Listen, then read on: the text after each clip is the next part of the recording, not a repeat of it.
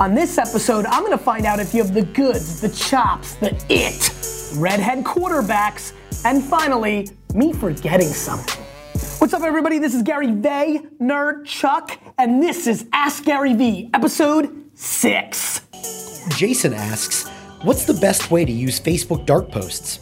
Jason, what's up, man? This is a great question to start episode six with because it's a general question that I want everybody to pay attention to. Jason's asking about Facebook dark posts. You might be figuring out how to make Instagram work or the up and coming amazing Pinterest CPC ad platform or anything native ads on Outbrain and Taboola and Hexagram.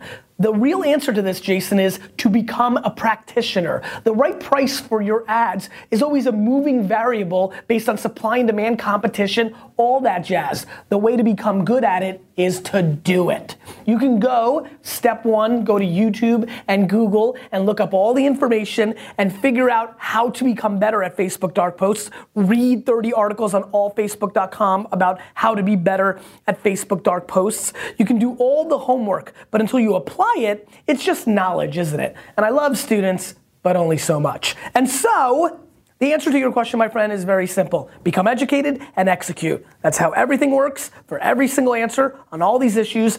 To find out the right price, there is no right price, Jason. The right price is the right price right this second because of the supply and demand curve of what you're trying to apply. If you're trying to sell furniture and you're one of two people buying ads on Facebook Dark Post for furnitures, your cost is gonna be a better deal than in three weeks when five people are there trying to bid that up. Supply and demand. Supply and demand.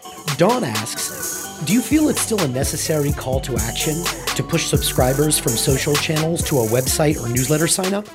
Dawn, who says I ever thought it was a necessary call to action? Because the answer is I didn't, and I don't. No, I don't. No, I didn't. What I mean by that is, sure, I think it's a good idea to push to a website right now, especially if you're selling something on that website. But in a world where you can buy that same product right on Twitter, right on Facebook, do you necessarily need to schlep somebody to your site to make them buy that when, when it's native right for them and they could just buy it in there? No, the answer is no, isn't it? Because friction sucks, right? Friction sucks sucks and consumers do not want friction. So anything that allows you to execute within the place you're in that's what you're gonna like. And so my answer to your question is less and less every day. People always say gary why aren't you driving people to garyvaynerchuk.com uh, why are you putting out content on youtube? Why are you putting out content on medium? Why are you putting content on linkedin? Because i want awareness. So i'm putting out content for awareness and to build relationships with all of you. That's what i'm doing. And thus what that is doing is creating a scenario where those channels allow me to do that. Just because I'm not driving them to my dock. You know how many people give you bad marketing advice that say you have to drive to your website? For what? To collect the email? Last time I checked, a tweet card that collects email has been the most efficient way that I've collected email, better than driving to my .com. For what? What are you selling advertising on your site? If you're selling advertising on your site, then maybe that's the thing you can do. But you can also sell advertising to people within your social channels and run that arbitrage. So the fact of the matter is, Dawn, is that I think people are just not really that educated on what they're trying to achieve. And so I've never been worried about forcing somebody to a dot com unless that was the right strategy at the right time to drive the result. The fact that even e-commerce, buying within a tweet and a Facebook post, is now gotten native to the platform has eliminated a lot of the reasons that you have to drive somebody. Nam asks, how did you deal with working in a family business? Nam, very carefully. Um, family businesses are difficult. I'm in my second one. My dad, my brother. Uh, uh, I look forward to my one with my kids one day. Misha and Xander, if you want to be an entrepreneur, call me. Um, you know, I, I, I, think the real answer is, Nam, the reason I've had two successful family businesses is very simply, and kudos to my dad, um, and kudos to my mom, and kudos to just a lot of fortunate things that allowed my dad and I, and now my brother and I, to allow our love to trump our, our pride, our competitiveness, our business POVs. Somehow, in our specific situation, probably predicated with a lot of hard work, specifically from my mom, more than you would think, and my dad, um, and then the incredible natural DNA that they gifted me. Uh, we have created a situation where we've allowed, at the end of the day, for us not to lose focus on the fact that we love each other more than we care about getting our way. Nate asks, what did you think of the Dalton deal? Nate, ironically, I'm one of these kind of people that actually believe very heavily in Andy Dalton, and even though he crapped the bed in the playoffs, um, I actually thought it was a good deal. I thought they should lock him up. Quarterbacks are tough to come by, especially redheaded quarterbacks. That's a big shout out to the redheads, not the other way around. And finally, uh, I just thought it was a solid signing that many of you in the comment section will disagree and say he sucks and this and that. And the bottom line is, we'll see. We'll see in 10 years. I will come back to this episode, go into the comments, and I'll either give you your props or I'll say, told you. Tyrone asks Does the demand for your attention get overwhelming? T, very honestly, um, the, the demand for my attention is something that I'm so flabbergasted and humbled and grateful for.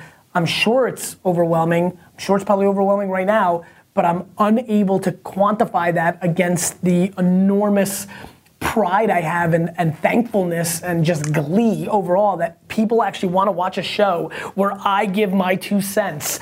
I mean, and I'm giving three cents here, motherfuckers. And so, um, you know, I, I, the, the answer is uh, um, it doesn't feel super overwhelming. Drekken asks If you had to do it all over again today, would you start with Wine Library TV or Wine Library first? Drekken, great question. Man, I, have got to say something. Look, a couple things actually before I answer the final question and sign off on this show. Uh, Drekken, that's a great question, but two things. One, you guys are killing it with questions. I'm hitting the hashtag and seeing these all come through.